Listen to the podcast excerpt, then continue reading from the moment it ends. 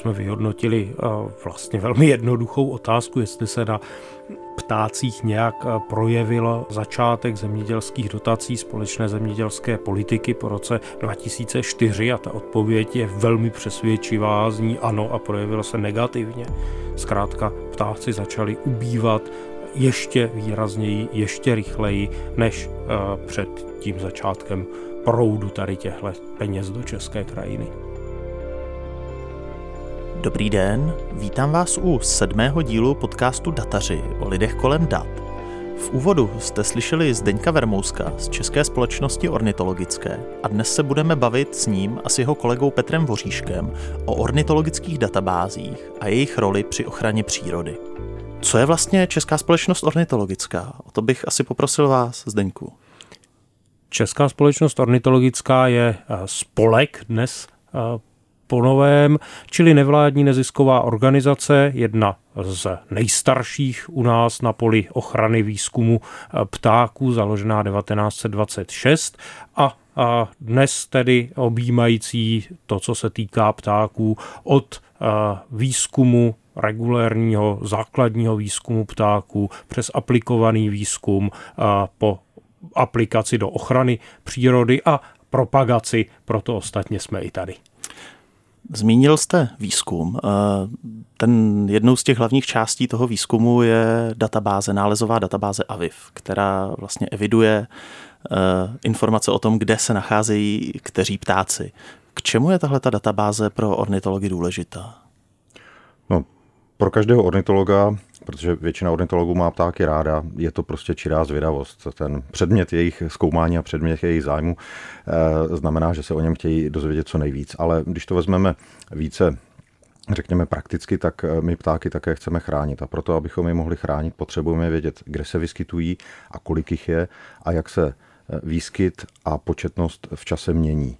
Abychom věděli, kteří ptáci jsou ohrožení, kde třeba jim máme pomáhat, kde jsou, kde byli, odkud ubyli a také kvůli tomu, abychom porozuměli těm změnám, které se v přírodě a s ptáky dějí.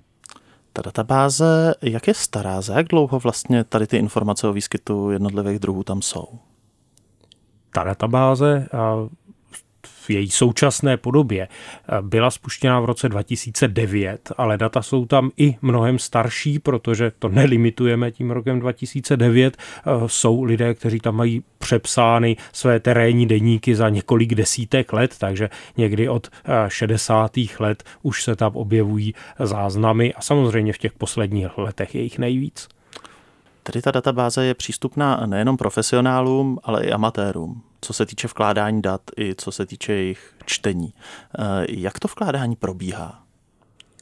To vkládání má vlastně dvě možnosti. Eh, první je klasický jednoduchý webový formulář, eh, kde zadám pozorování z jedné hodiny, jednoho dne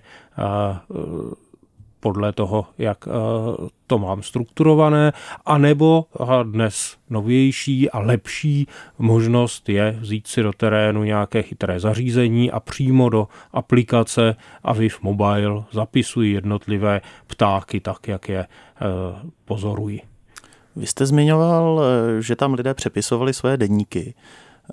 Jaký je poměr těch, co tedy sbírají přímo v terénu a těch, co si to píšou u sebe, evidují to v denících, v tabulkách a následně to tam jednorázově vlastně přelíjí.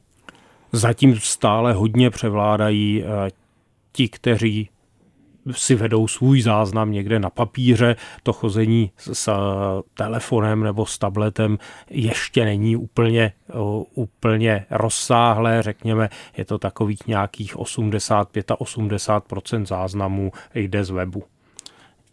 Já ještě dodám, že eh, výstupy, které, nebo ty záznamy, které databáze AVIF obsahuje, tak jsou veřejnosti dostupné a každý, kdo souhlasí s licencí, tak si je může stáhnout a následně použít pro nějakou svoji analytickou nebo třeba jenom zájmovou činnost. Existují ještě další nějaké programy nebo sčítací databáze u nás v Tuzemsku? Jistě, určitě tady nevyjmenujeme úplně všechny, eh, ale hodně důležitá databáze a program je jednotné sčítání ptáků v České republice, které pracuje už trochu sofistikovanější metrikou, běží od začátku 80. let a zjednodušeně řečeno zkušení ornitologové, kteří poznají ptáky i po hlase, sčítají v době hnízdění za přesně eh, stanovených podmínek na přesně daných místech, na bodech, na každém bodě sčítají pět minut všechno, co vidí a slyší. A tahle ta data eh, v průběhu eh, mnoha let tvoří dlouhou časovou řadu, která nám hodně pomáhají rozumět tomu, jak se populace ptáků u nás mění. Nicméně tady ten program už není tak otevřen, co se týče sběru dat. Tam je potřeba prokázat nějakou kvalifikaci. Přesně tak, jak jsem zmiňoval, tady to vyžaduje hodně hluboké a dobré znalosti poznávání ptáků v přírodě, protože eh, to probíhá v nízním období. Naprostá většina detekcí těch ptáků eh, probíhá sluchem, takže eh, prostě ten člověk musí znát velmi dobře ptáky podle hlasu, podle zpěvu. A není na to vlastně ani moc času, protože tam je snaha zaznamenat všechny ty ptáky, které na tom bodě za těch pět minut zjistím, takže nemůžu si dovolit toho jednoho ptáka, kterého třeba dobře neznám, zkoumat dlouhou dobu, jít za ním, hledat ho, to prostě nejde. Musím to okamžitě poznat. Když se vrátím eh, k té otevřenější, k databázi AVIV, eh, kolik lidí do ní přispívá v současné době? Tam si musíme definovat, co říkáme eh, slovem přispívá. Těch registrovaných uživatelů je přes 6 tisíc lidí, kteří pravidelně dávají data, řekněme minimálně jednou měsíčně, je asi 1500. A jaká je kvalita těch nazbíraných informací? co se týče spolehlivosti eh, těch přispěvatelů, co se týče toho, kolik toho zvládnou pokrýt třeba z českého území? To územní pokrytí myslím, že eh, téměř dokonalé. Zkrátka máme informace tu přesnější, tu detailnější, tu méně, ale z opravdu celého území republiky. Co se týče kvality eh, dat jako takových, tu nekontrolujeme přímo jako organizace, která teda databázy vytvořila, ale necháme i tu kontrolu na uživatelích, na komunitě. Každé pozorování je možné komentovat, každé pozorování je možné nějakým způsobem zhodnotit a pokud eh, se někomu nezdá, a ta veřejná kontrola tam skutečně funguje, takže pokud se někomu nezdá něco pravděpodobné, velmi pravděpodobně se vám ten komentář objeví a buď tady eh, pozorovatel vysvětlí, eh, o co šlo, nebo se tímto způsobem upozorní na překlep, což je velice časté, no a nebo uh, hold někdo uh, není až tak věrohodný pozorovatel a tyto informace jsou zachovány a při vyhodnocení dat se potom s tím dá pracovat. Je nějaká konkrétní metoda, jak vy hodnotíte, řekněme, důvěryhodnost nebo spíš schopnosti těch přispěvatelů? Ehm, my můžeme ehm, ta data a jejich kvalitu kontrolovat eh, na úrovni toho pozorovatele, na úrovni jejich determinačních schopností v terénu. Ehm, můžeme ty lidi vyškolit v pozorování a v určování ptáků, můžeme je i přeskoušet. K tomu existuje Eh, mezinárodně se rozvíjející program, který má původy v Nors, původ v Norsku, BERT ID se, eh, se tomu říká, a to je hodně sofistikovaný program na školení ornitologů eh, v poznávání ptáků a i na je, testování jejich znalostí, takže tímto způsobem to můžeme dělat, ale můžeme, a to se dělá nejčastěji, můžeme potom při zpracování těch dat, ta data samozřejmě zkontrolovat a jakékoliv nekonzistence, podezřelé věci z těch dat stejně prakticky vždycky vyplynou. My třeba řekněme, že zpracováváme výskyt ptáků v hnízdním období a pro nějaké území máme e, nějaký druh, který tam je uváděn pozorovatelem jako hnízdící, ale my víme, e, protože ornitologie má výhodu, že o těch ptácích už hodně víme, my víme, že třeba ten druh e, je tažný druh a přiletá k nám až o měsíc později, než ho ten pozorovatel nahlásil, takže v takovém případě se okamžitě ptáme, nespletl jste si to s něčím jiným, nepřek, není to překlep. A mm, tyhle, ty, mm, tyhle ty kontroly se dají automatizovat v tom obrovském množství dat, se to samozřejmě nedá dělat ručně, dají se nastavit různé filtry právě podle fenologie, podle načasování jednotlivých druhů, podle toho, eh, kde se vyskytují jakýkoliv výskyt druhů mimo známý areál rozšíření je problematický, eh, vyšší koncentrace třeba jednotlivého druhu, který se nevyskytuje ve jinech a tak dále a tak dále. Tam je těch možností skutečně hodně a používají se. To jsou metody, jak odhalit, že někdo udělá chybu nebo díky svojí neznalosti nebo malé zkušenosti se zmílí. Nicméně řešíte i případy vandalismu, že by tu databázi někdo poškozoval záměrně? Výjimečně, ale i takovéhle případy jsme měli, tak jako ostatně ve všech podobných komunitních projektech. Řeší se to potom zablokování toho konkrétního účtu, případně IP adresy. Nic převratného, ale i s tím už jsme se setkali. Ještě dodám, nebo se zeptám, k čemu se ta databáze používá? Co jsou nějaké příklady konkrétních výstupů analýz z té databáze? No, budeme-li mluvit o databázi AVIF, tak mm, co já si konkrétně vzpomenu, co jsme dělali my centrálně, tak jsme eh, používali data z AVIFu pro eh, mapování hnízdního rozšíření ptáků v České republice, pro hnízdní atlas, eh, pro hnízdní atlas ptáků České republiky.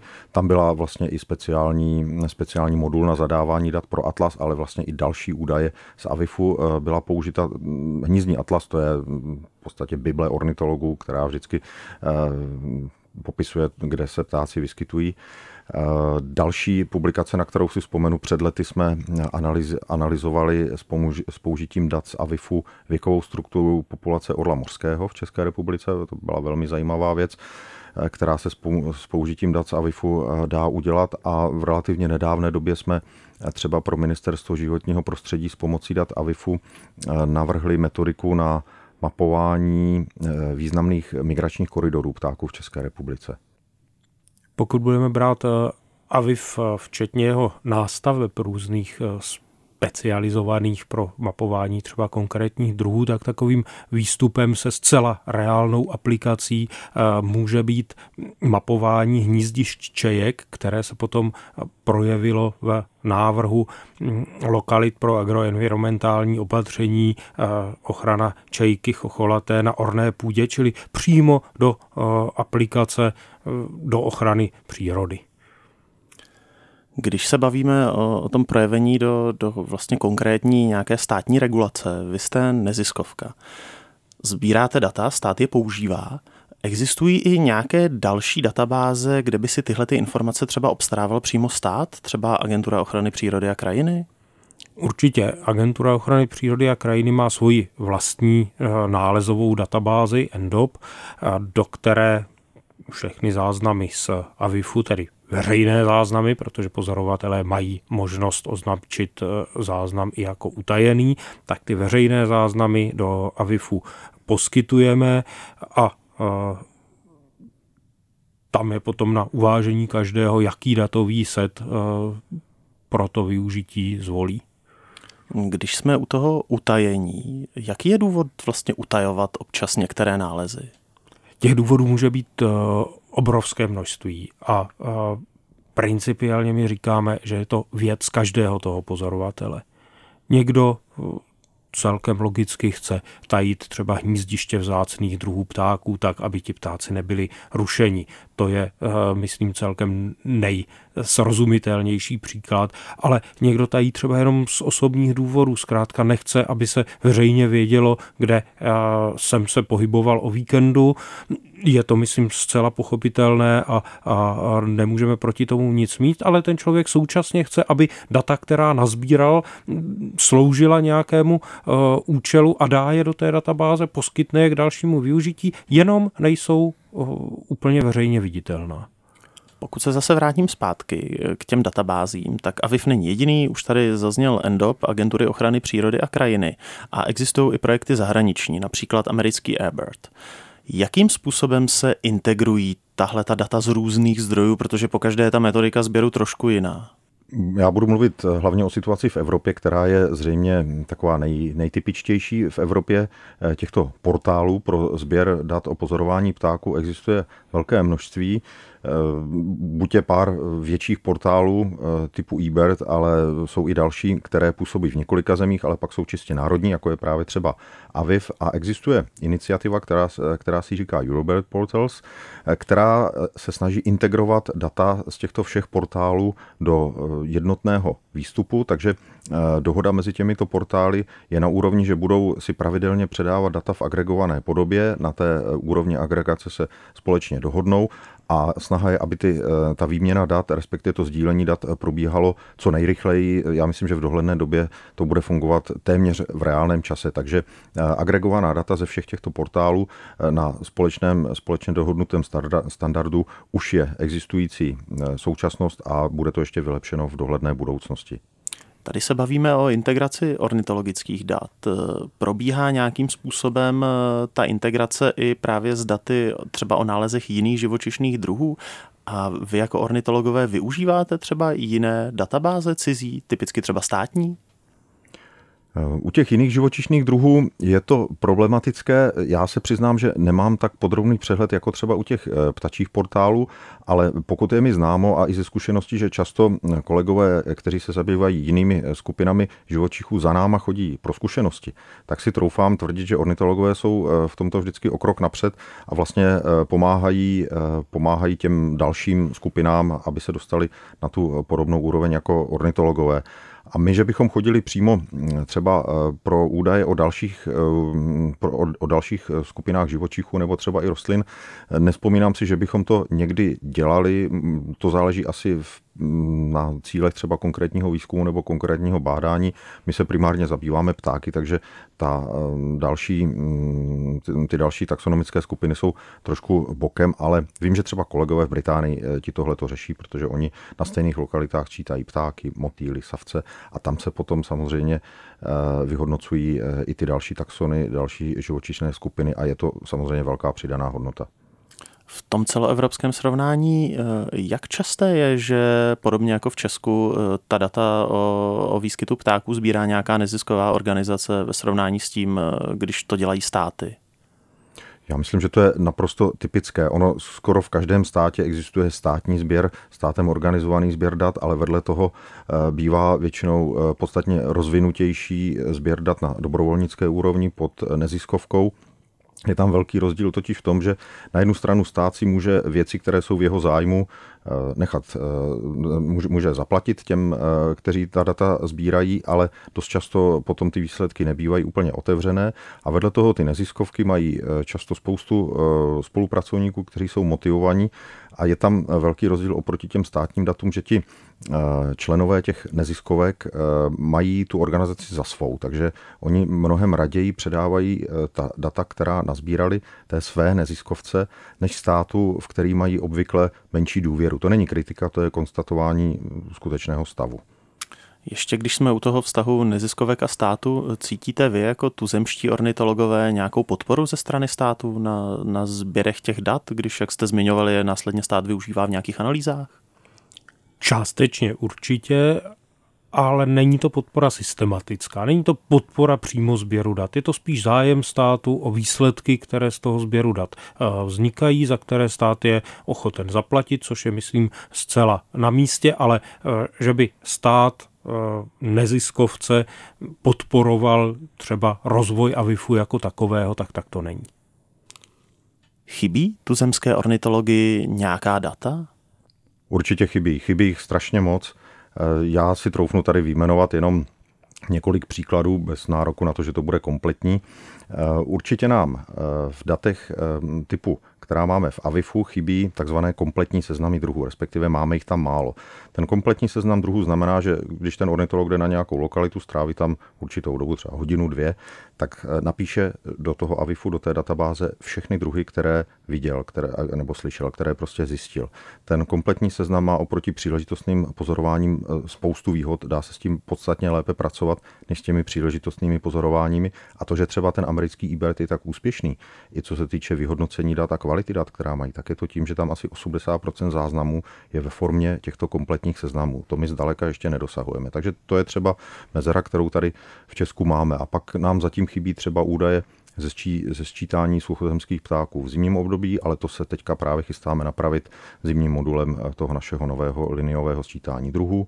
Nejsou eh, podle mého názoru dobře zpracované údaje a dobře eh, získávané údaje z významných lokalit, kde se ptáci vyskytují. Ono něco běží, ale není to úplně dokonalé, mělo by to být lepší. No a pak nám třeba chybí údaje o některých druzích, které jsou hůře zjistitelné, hm, chovají se, takže se musí na ně jít v noci různé sovy, chřástaly a tak dále. Tam je ještě pole neorané, ne, ne, že pole neorané, něco víme, ale víme toho málo, bylo by lepší, kdyby toho bylo víc. Vy jste zmiňoval, že ve Spojených státech ti pozorovatelé vyplňují častěji ty kompletní listy. Eh, co je k tomu motivuje? Proč je to ve Spojených státech jiné než u nás? Já mám pocit, že eh, tam je to eh, tou prací toho organizátora IBERDu Cornelovy univerzity, která velmi eh, důsledně od začátku vysvětluje a ukazuje význam těch kompletních seznamů. Je to, řekněme, taková jako mm, způsob práce. Mají to více navyklé, než to máme my tady v Evropě. U nás je hodně pozorovatelů kteří nezaznamenávají ty obyčejné druhy, ty síkorky, eh, prostě nestojí jim to za to, protože jim to přijde, že to není podstatné, že zajímavý, eh, zajímavá jenom nějaká vzácnost, nějaký, nějaký špek, jak se říká mezi ornitology, eh, což pro ty Američany také, ale oni si uvědomují asi více než my důležitost právě systematického sběru dat. Je to asi třeba otázka podpory toho sběru dat jako takového, protože naše kapacity jsou značně limitované v tomhle směru. Věděli bychom, jak třeba uh, ukázat hezké, zajímavé výsledky, které se z takovýchto seznamů dají vyprodukovat, ale neděláme to, protože na to prostě nemáme. Když pomineme data, která si jako ornitologové můžete sami opatřit, nebo veřejnost vám s tím pomůže, eh, potřebovali byste nějaká státní data, která třeba nejsou veřejně dostupná, nějaké databáze, které by vám usnadnily práci? Záleží to na eh, otázce, která se zrovna vyhodnocuje, ale rozhodně jsou to všelijaké mapové podklady, které často nejsou otevřené nebo není úplně jednoduché se k ním dostat. Mapování biotopů, to tedy eh, k tomu přístup máme, ale třeba meteorologická data, data o lesích, o, o hospodaření nejen v lesích, i na polích, vlastně v krajině, kdekoliv, bylo by to rozhodně víc. My jsme třeba na evropské úrovni zjistili, že máme velký problém získat data eh, o tom, kolik peněz jde do agroenvironmentálních opatření na úrovni jednotlivých členských zemí Evropské unie. To jsou peníze, které jdou z veřejných rozpočtů na eh, přírodě blízký způsob hospodaření. My jsme chtěli ta data použít k vyhodnocení právě toho, zda a jaký to má vliv na polní ptáky. Získat eh, tyto údaje je extrémně těžké, ne, ne, nemožné. Nesnad o to, nejde snad o to, že, že by ta data neexistovala, ale ona jsou v tak eh, chaotické podobě, že je s tím taková práce, že vlastně není možné s tím normálně pracovat. Bavíme se tedy o evidenci dotací, zemědělských dotací. Ano. Mohli byste uvést eh, nějaké konkrétní případy publikací, které na základě těch nazbíraných ornitologických dat v poslední době třeba vyšly? Budu-li mluvit eh, o údajích ze sčítání ptáků z toho hm, náročnějšího způsobu, kdy už ten pozorovatel musí ty ptáky velmi dobře znát, tak um, těch publikací na evropské úrovni, kdy integrujeme data z celé Evropy, je za posledních asi 15 let asi 30, eh, včetně publikací v těch eh, hodně prestižních eh, mezinárodních vědeckých časopisech jako Science. My jsme asi před dvěma lety vlastně nám vyšel článek v Science na téma vliv změny klimatu na početnost ptáků, kde jsme s použitím dat z Evropy a ze Spojených států ukazovali, jaký je vliv, na určit, vliv změny klimatu na ptáky, u nichž právě očekáváme, že budou vlivem změny klimatu ubývat nebo přibývat, tam se vlastně tyhle ty předpoklady velmi dobře potvrzují. Takže to je příklad třeba eh, jednoho velkého tématu, které hýbe eh, světovou ekologií a biologií. Eh, používáme data k vyhodnocování právě vlivu hospodaření v krajině, změn v krajině, hlavně tedy zemědělství, to by snad tady Zdeněk mohl říci o třeba jednom z našich posledních, posledních článků na českých datech. Tam jsme vyhodnotili eh, vlastně velmi jednoduchou otázku, jestli se na ptácích nějak eh, projevil eh, začátek zemědělských dotací společné zemědělské politiky po roce 2004 a ta odpověď je velmi přesvědčivá, zní ano a projevila se negativně. Zkrátka ptáci začali ubývat ještě výrazněji, ještě rychleji než před hm, tím začátkem proudu tady těchto peněz do české krajiny. A co je důvodem? Protože samotné peníze to asi nebudou. Samotné peníze to určitě nejsou, je to způsob jejich uh, utrácení, tedy to, že se uh, podporuje intenzita zemědělského hospodaření. Ta intenzita je tedy to, uh, co se dá postavit na druhou stranu proti těm ptákům a vlastně dívat se, jak to spolu souvisí. Intenzita měřená množstvím agrochemikálí, intenzita měřená zejména výnosy zemědělských plodin. No a tady to e, ukazuje, že jak ta intenzita hospodaření jde nahoru, tak nám ubývá příroda, přírodní rozmanitost ze zemědělské krajiny. Já vám děkuju. Tohle byl sedmý díl podcastu Dataři o lidech kolem dat. Odkazy na zmíněnou databázi AVIV, stejně jako na studii o dopadech dotací, najdete na webu iRozhlas.cz lomeno dataři. Na další díl se můžete těšit za 14 dní. Odebírat nás můžete v Apple Podcasts, Google Podcasts, Spotify a nebo na webu Českého rozhlasu Plus. Já jsem Honza Cibulka. thank you